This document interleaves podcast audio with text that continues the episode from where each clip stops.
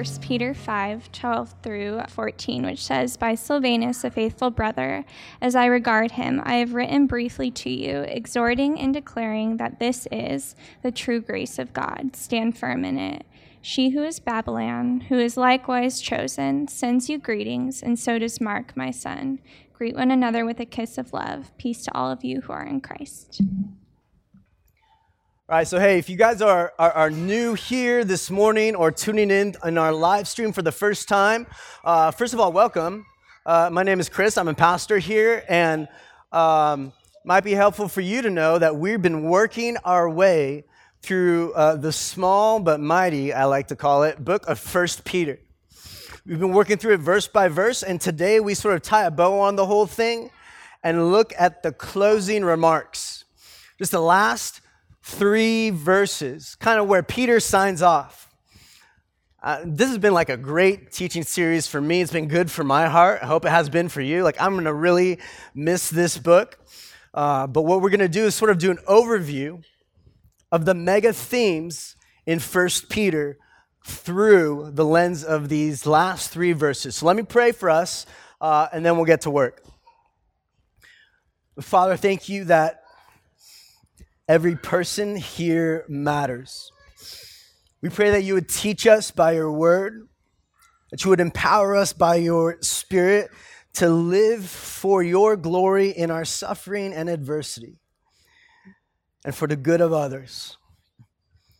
Would you open the eyes of our hearts to see all that is good, all that is true, all that is beautiful in our text this morning? It's in Jesus' name we pray. Amen. So, again, we've been looking at the book of First Peter in a series that we're calling Resilient Hope in a Restless World.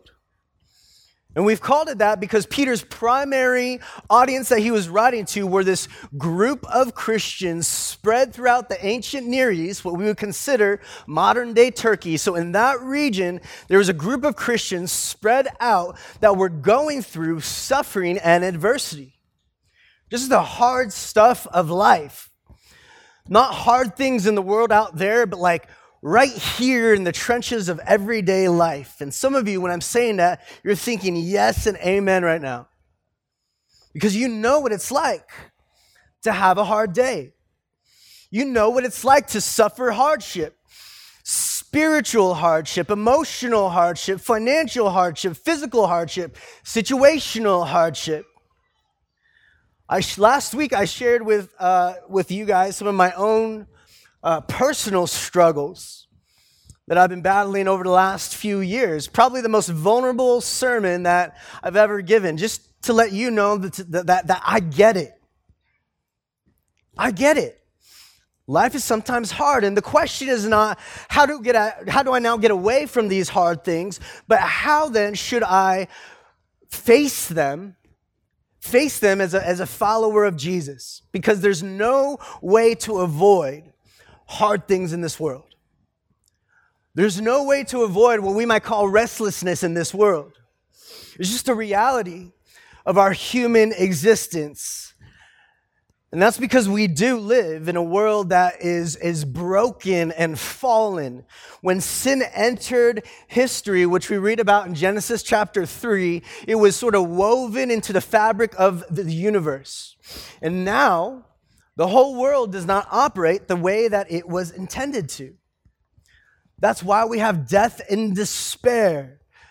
That's why we have plagues and pandemics. That's why there's pride in relationships, strife in our families, corruption in governments, and even in churches.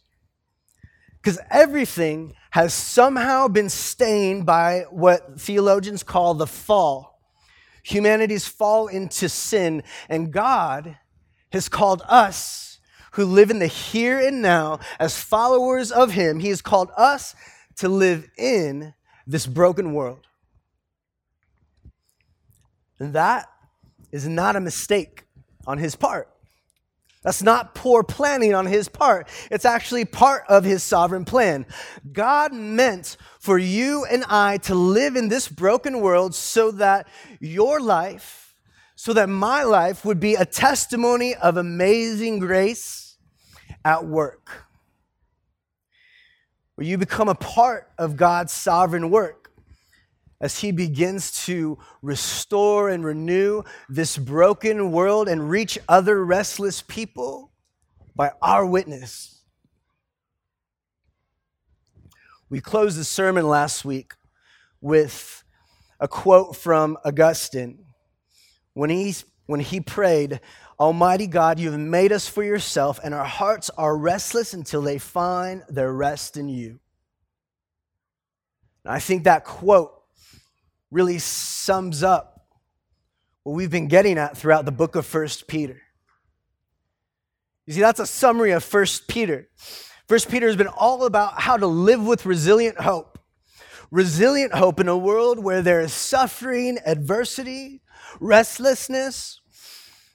And because Peter is like a good pastor, he spends the entirety of his letter getting us unstuck from wallowing in our suffering towards seizing it.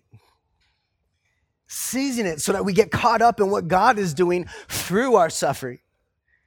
To where we're able to say, look, this is hard, but I'll take it. This is hard, but I'll take it so that my life can be a beacon of hope. If I can be just an instrument of grace in the hands of Jesus, if I can grow closer to Jesus and help others know him better through my suffering, then I'll take it. That's been the overarching theme of First Peter. And so now that brings us to our closing verses of the passage. Read it with me. First Peter chapter 5 beginning in verse 12 to the end, verse 14. Peter says, By Silvanus, a faithful brother, really quick, Silvanus is probably like Peter's scribe and courier. Like he's the one who would deliver Peter's message to the churches at this time on his behalf. And so Peter's just expressing thanks for him. He's like, hey, I'm, I'm doing this. I'm sending this note to you, this letter of encouragement to you by my brother Silvanus, faithful brother. And then he says, as I regard him, I have written briefly to you, exhorting and declaring that this, in other words, everything that I've been talking about, is the true grace of God. Stand firm in it. She who is at Babylon who is likewise chosen, sends you greetings. Now, quickly on this part, when he says she who is at Babylon, what he's talking about is the church in Rome. A lot of times, when, when uh, uh, uh, biblical writers would refer to a church, uh, they'd refer to them in sort of like the feminine plural, right? Uh, or the feminine singular. So she who is at Babylon, who is likewise chosen, sends you greetings. He's talking about the church in Rome because the tradition throughout the Old Testament prophets was that Babylon was sort of this picture, this archetype for every corrupt nation. We read that in, like, for example, later on in Jeremiah, in Jeremiah 50, 51, uh, you, you hear this reference to Babylon, talking about every corrupt nation. And now, in the first century, Rome is kind of considered like the new Babylon right? Its empire is where God's people were exiled from their true form, from their true home, rather, uh, the home that they, this future renewed creation that they looked forward to. And so Peter says, She who is at Babylon, in other words, the church in Rome, sends you greetings. And so does Mark, my son, Marcus Peter's protege, sort of an apprentice in the ministry. He was like a son to him. And in verse 14, he says, Greet one another with the kiss of love. Peace to all of you who are in Christ. Now, in these closing remarks, in these final three verses, Peter touches on some of the overriding themes that he's been, uh, that he's been going at again and again throughout his letter. We're going to take a look at each of them. The first major theme we see is the grace of God. The grace of God. Read verse 12 again with me. Peter says, I've written briefly to you, this is halfway through verse 12. I've written briefly to you, exhorting and declaring that this, everything I've been writing about, this is the true grace of God. Stand firm in it. So Peter says, Look, all that I've written to you is all about the amazing grace of God. You are objects of his grace. The, res- the reason, the reason that you can have resilient hope in our restless world is because you are marked and set apart by the sovereign grace of God. This grace is the reason that you can have hope. This grace is the reason you get up every morning. This grace is the reason you can have courage to face the enemy. It's the reason for all hope and all peace in the middle of your suffering. It is all by His grace. And notice he says, stand firm in it. Stand firm in it. Stand firm in this grace. Now, what does that tell us?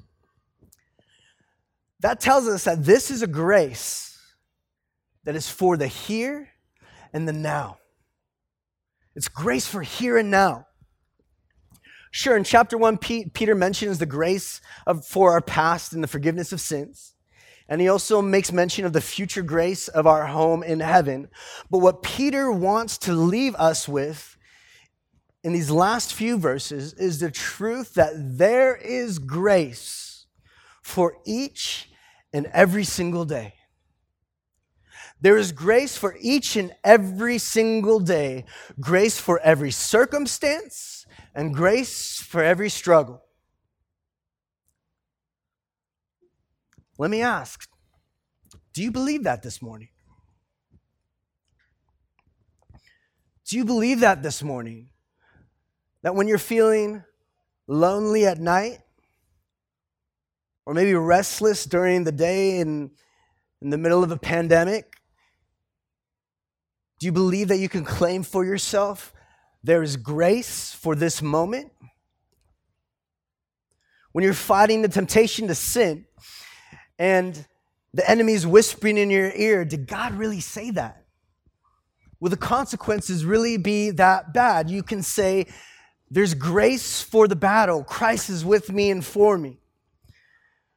When you go to see coworkers or neighbors that don't always receive you well, maybe mock you for your faith, do you know that you can say, I'm not alone? I have grace for this moment too.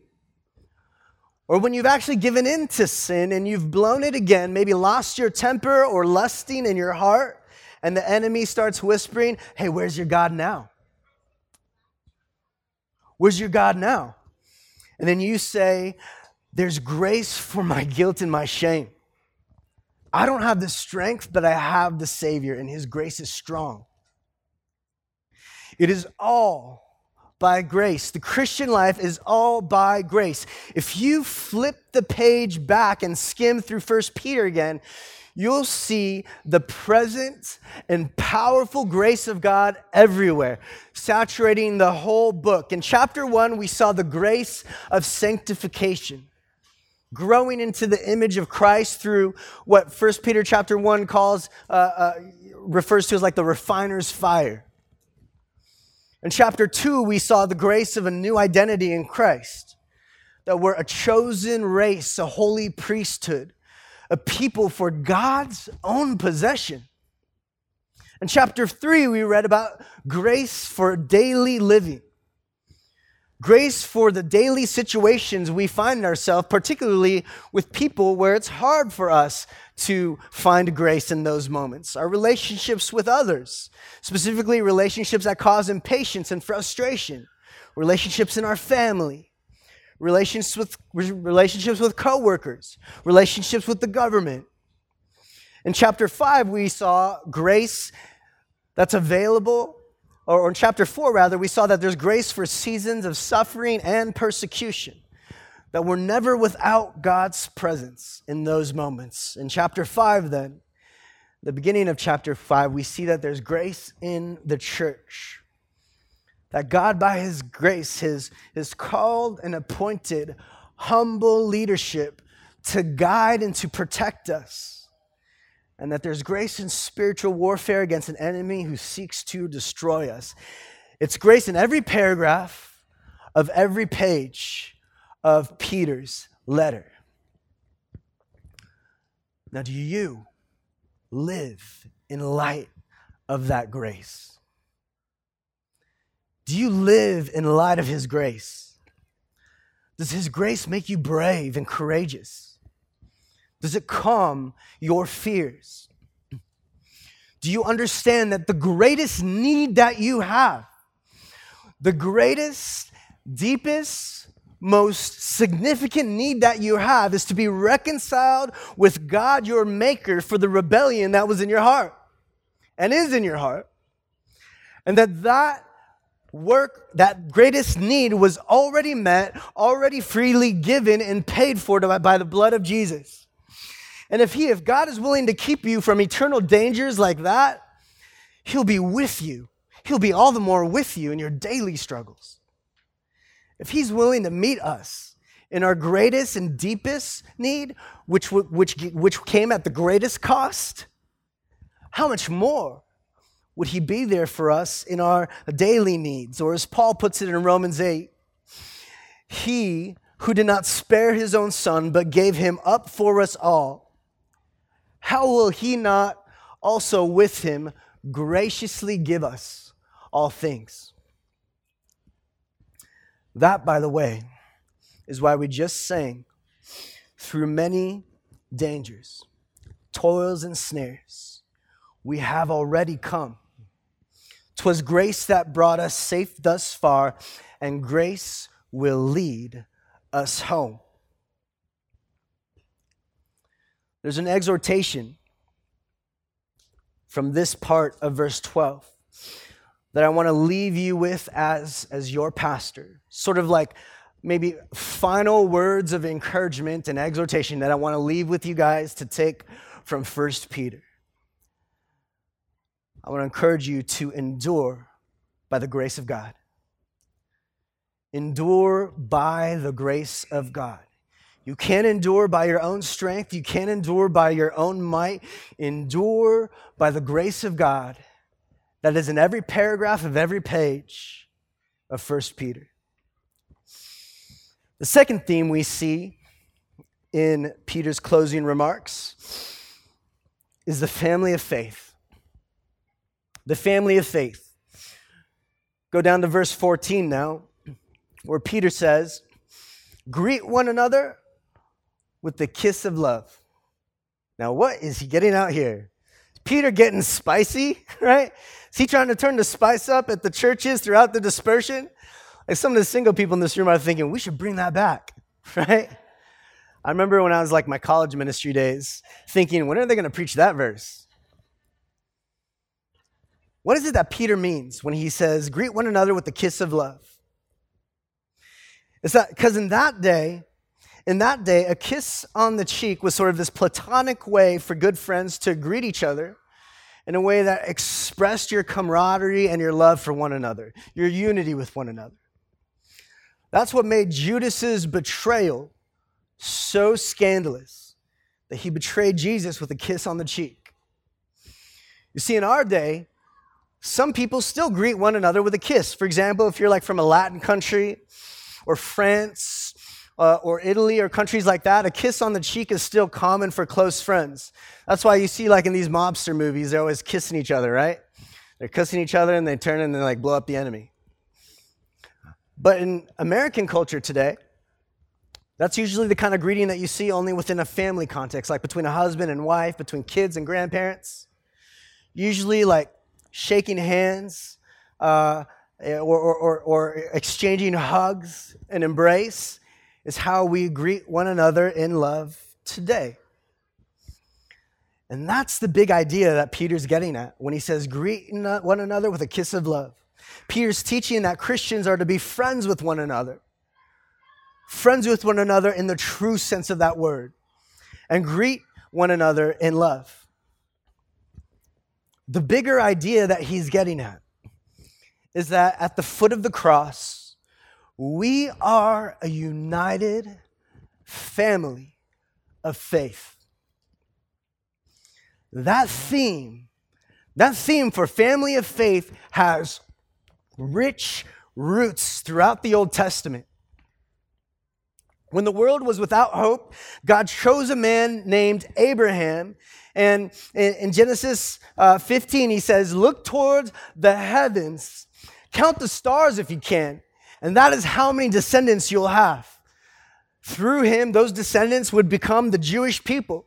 A couple chapters later, he says, You shall be the father of a multitude of nations. So it's not just the Jewish people, but all those that would come to believe in Abraham's God through the spreading of, uh, of Abraham's uh, family. And he says, through your descendants, the world will be blessed. It's this family of faith language throughout the Old Testament. And the Old, Old Testament, from that point on, as this family grows into a larger people, that people gets redeemed from slavery in the book of Exodus, which, if you're going through our, our, our daily reading plan as a church, we went through a couple months ago. And then you, and then they, and then they journeyed through the wilderness for a while.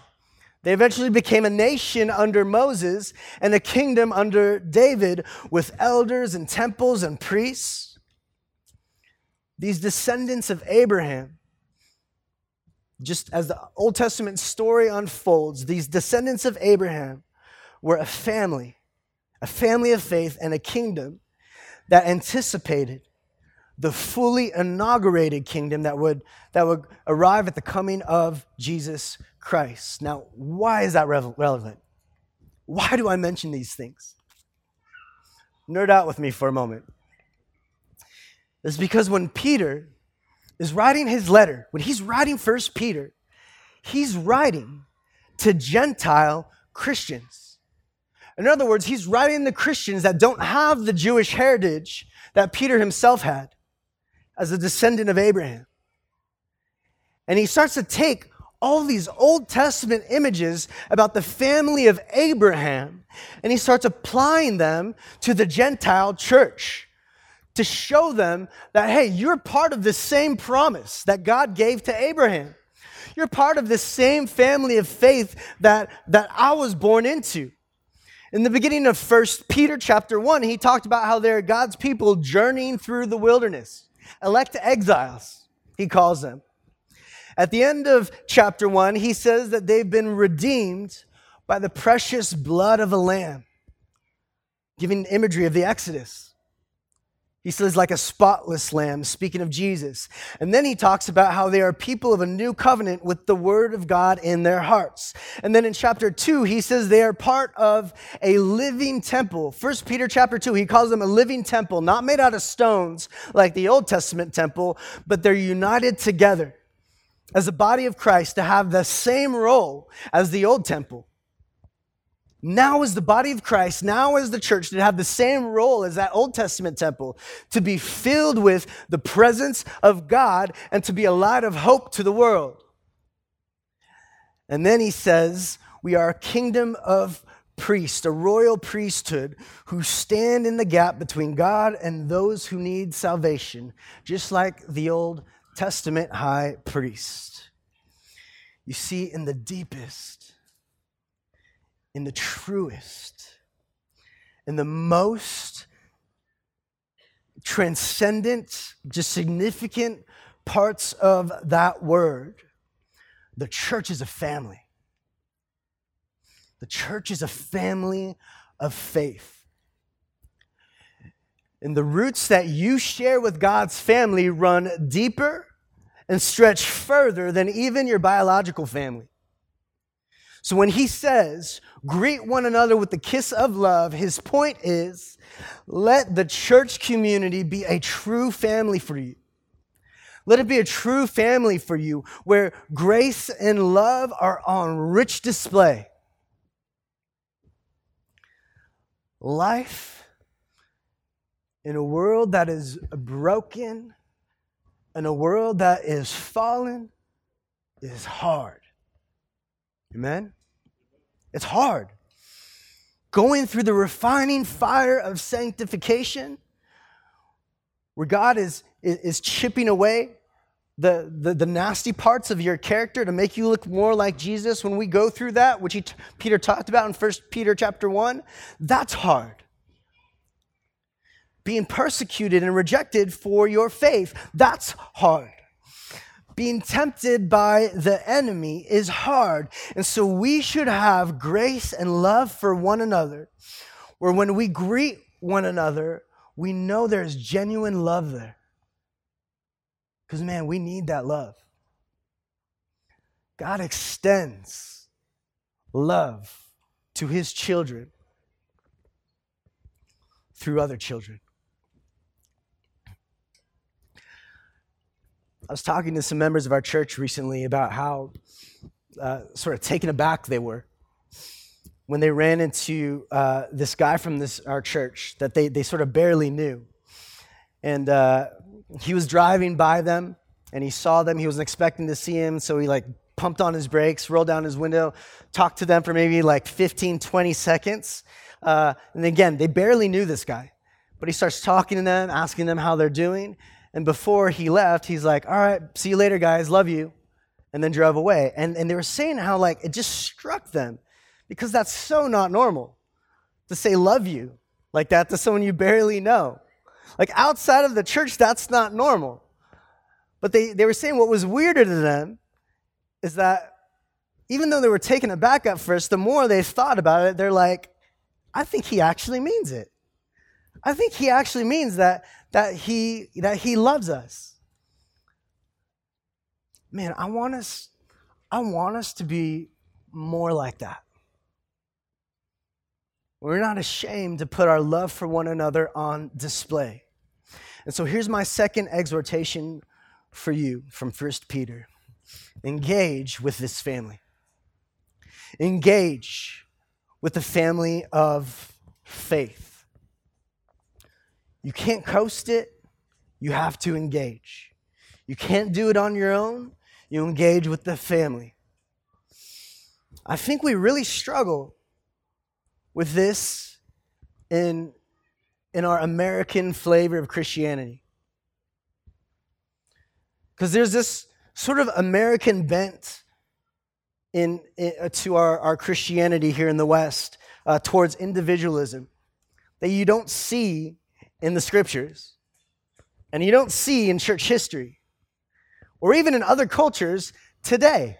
You don't see uh, this type of individualism in other Christian, in other cultures where there's Christian churches today. But in our culture, there's this overarching focus on self. I'm going to live out my faith in a way that makes sense for me, in a way that's comfortable for me, in a way that's best for my family. I love the way that Joseph Hellerman, a professor up at Biola, challenges us in this. In his great little book called When Church Was a Family, he says, We've fallen for an American Christian paradigm that understands salvation to have everything to do with how the individual relates to God and nothing to do with how we relate to one another. In our typical gospel presentations, we introduce God's family only as sort of a utilitarian afterthought. Church is just there to help us, to help me grow in our newfound faith in Christ. But he warns when we do that, we've removed from the gospel what the Bible views as central to the sanctification process, namely commitment to God's group, commitment to God's family of faith. And so let me ask you are you, are you looking for opportunities to express Christian love to those people that God has placed in your path? Are you actively engaging? Are you actively looking for opportunities to express Christian love to those people God places in your path? To those you go to church with? If you're in a home group, to those that you've been joined in a group with? Are you looking for ways to express love to those people? See, every day, every day, you have an opportunity to bless someone in the family of faith, to encourage someone in the family of faith, to text them, to pray for them. And look, if you're a member of this church, now I'm not talking to you right now specifically. If you're a visitor or you're just kind of just been checking this out either for the first time or for the last couple months, but if this is your church family, if you consider King's Cross Church your church home, then I, I need you to hear me on this. No one, no one should ever leave a gathering of this church and feel unloved. No one should ever leave our Sunday gathering. No one should ever leave a home group gathering and feel unloved. So, my encouragement to you, again, if this is your church home, man, meet someone that you don't know after the service today. Meet them, pray for them, maybe invite them over, invite them out to some place that, that is open out right now. Here's the third, the third theme that Paul has for us in his closing remarks. We see the peace of, that we have in Christ. Peace in Christ. Look again at verse 14. These are his final words in the entire epistle. He says, Peace to all of you who are in Christ. Those are his closing words. Peace to all of you who are in Christ. Where do we find peace? Where do we find real peace, lasting peace, the peace that we need in our restless world? In Christ. In Christ.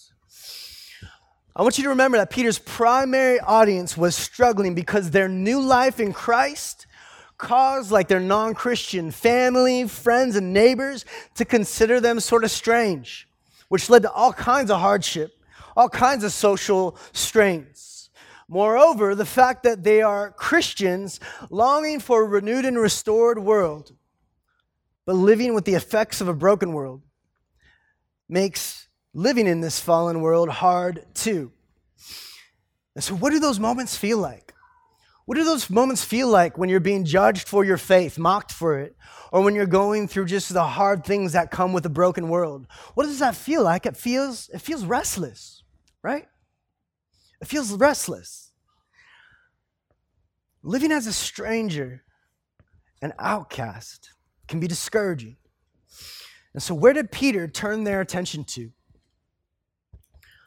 To provide peace in these restless times, Peter focused his, their attention from the painful realities of our daily lives onto our personal relationship with our Savior God. Away from our painful realities of our daily lives and onto our personal relationship with our Savior God. It's not that the painful realities don't matter. It's not that we pretend them away, but it's that our personal relationship with our Savior God should overshadow them. Over our lives, there is a good and powerful God who uses all the hard things that we go through to make us look more like Jesus. This life is not the ultimate reality that we were made for, created for. This life is just a rehearsal. This life is just preparation. Preparation for our eternal life in a kingdom where we live out our deepest desires and where we're rewarded for our faithfulness in the here and now.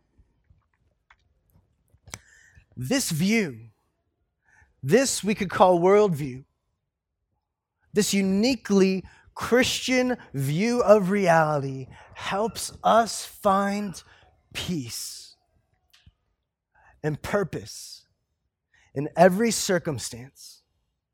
It gives us strength to press on as we as we walk in the ways of Jesus towards our forever home. Do you know what it means to be in Christ? If you're a Christian this morning, I understand that some people who visit our church and who stream online are not Christians. And I love that about our church. We want this to be a place where you have the safety, the time, and the grace that you need to get your honest answers or honest questions answered with uh, real answers from the scriptures. But do you know, if you're a Christian, who you truly are? Do you know what it means to be in Christ? What it means to be a part of His church, to be a Christian? It's not a social club, it's not a voting block, it's not a phase that you go through. It's a whole new reality, a whole new identity. You have been given a new identity in Christ if you're a follower of Jesus. And so that means we're not people trying to simply work our way through a broken world or what Tom Waits calls rain dogs, trying to find our way home, but the rain has washed the scent of home away. No, God is taking us by his mighty hand. He's captured our rebellious hearts. He's wooed us with his perfect, unending love. And he said, You are mine. You're mine. You're mine, and I will never let you go. I won't lose you to sin. I won't lose you to Satan. I won't lose you to your suffering. You belong to me, and I will love you and I will protect you to the very, very end. That's the message of First Peter. That's the message. It's the message that every restless whole soul longs to hear that there is resilient hope for our restless hearts. That in Christ we belong and are safe in God. On the first Palm Sunday, this is Palm Sunday, by the way, but on the first Palm Sunday, Jesus rode into Jerusalem on the foal of a donkey. The whole city, the whole city was gathered in excitement, gathered in anticipation. Lots of people were there because this was the Passover week when people would ride into Jerusalem to celebrate the Passover feast, to celebrate the time where their forefathers were, were redeemed, were saved from slavery in Egypt in the Exodus story to celebrate the exodus of God's people from celebration, to celebrate the peace that came at that moment. And when the whole city in Jerusalem, they were laying down their jackets and they were spreading down palm branches when Jesus rode into town which is something that you only did for royalty. It's something that you only did for a king. And the crowd starts singing and they start shouting out, Hosanna! Hosanna, which is a, a, a, a, word of worship, a word of praise, which means salvation is here. And in ways that we couldn't, that, that they could not even begin to fathom at that moment, salvation truly came. Salvation truly was here in history. Because Jesus is the Savior King, the King who would go to great cost to bring the hope and freedom and peace that every Passover before had pointed to. It was a salvation that liberated them from far more than Egypt's hand of slavery or Rome's hand of persecution. But it was a salvation that for all Christians throughout redemptive history would meet their gravest need, their deepest need, liberating them from evil, sin, and death itself, bringing us back to God. Do you have peace in that gospel this morning? Do you want to have resilient hope in a restless world? Man, if you want to have resilient hope in a restless world, then my first question for you is Are you in Christ? Are you in Christ, the Savior King? Not in morality, where you're resting in how good you are, not in spirituality, where you're resting in your own personal experiences, not even in religion, where you're resting in your uh, church flavored self righteousness. But you're resting in Christ and in Christ alone. Rest in Him as your Lord, as your Savior, as your King. He's the God who humbled Himself in the form of a baby, lived the life that we could never live, a perfect, righteous life, died the death that we deserve to die as a payment for sin, and rose in triumphant victory to give us a victory that we have not earned. And in that victory, in his victory, we have peace. So here's my third and final word for you from the book of First Peter. Simply enjoy the peace of Christ. Enjoy the peace of Christ. Do you want to live with peace in our fallen world? Then stand firm in God's grace. Love and lean into the family of faith. Love the fact that you're loved by God and have the opportunity to share that love with others. And then resting in God's grace, standing in His grace, and leaning into His family, you will rest in His sovereignty, rest in His wisdom, rest in the gift of His peace. Maybe you're here this morning and you're thinking, man, I, don't know that. I don't know that peace. I don't know that grace. I don't know that love. Maybe you're streaming online and you're thinking that. Like I don't I don't know that peace, that grace, that love. If if that's you, this did I say morning? if that's you this afternoon, let us plead with you. Cry out for the grace of the Savior today. Pray, pray something like, God, I don't know your grace. I don't know your grace and I don't know your peace. I don't know the love of the church. And so, God, just would you forgive me? Would you forgive me for trying to make sense of this all on my own? Save me and draw me near to your heart. The Bible says that when we pray prayers like that, God will not only forgive you, but He will never turn His back on you. He will never turn his back on you.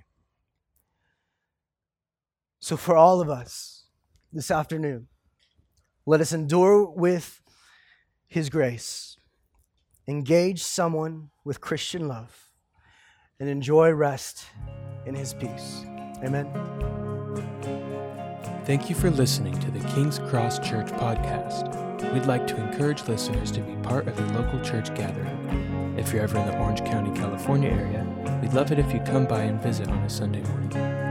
For meeting times and locations or any other information about us, please visit kx.church. There's no .com in that, just kx.church. Thanks again for listening.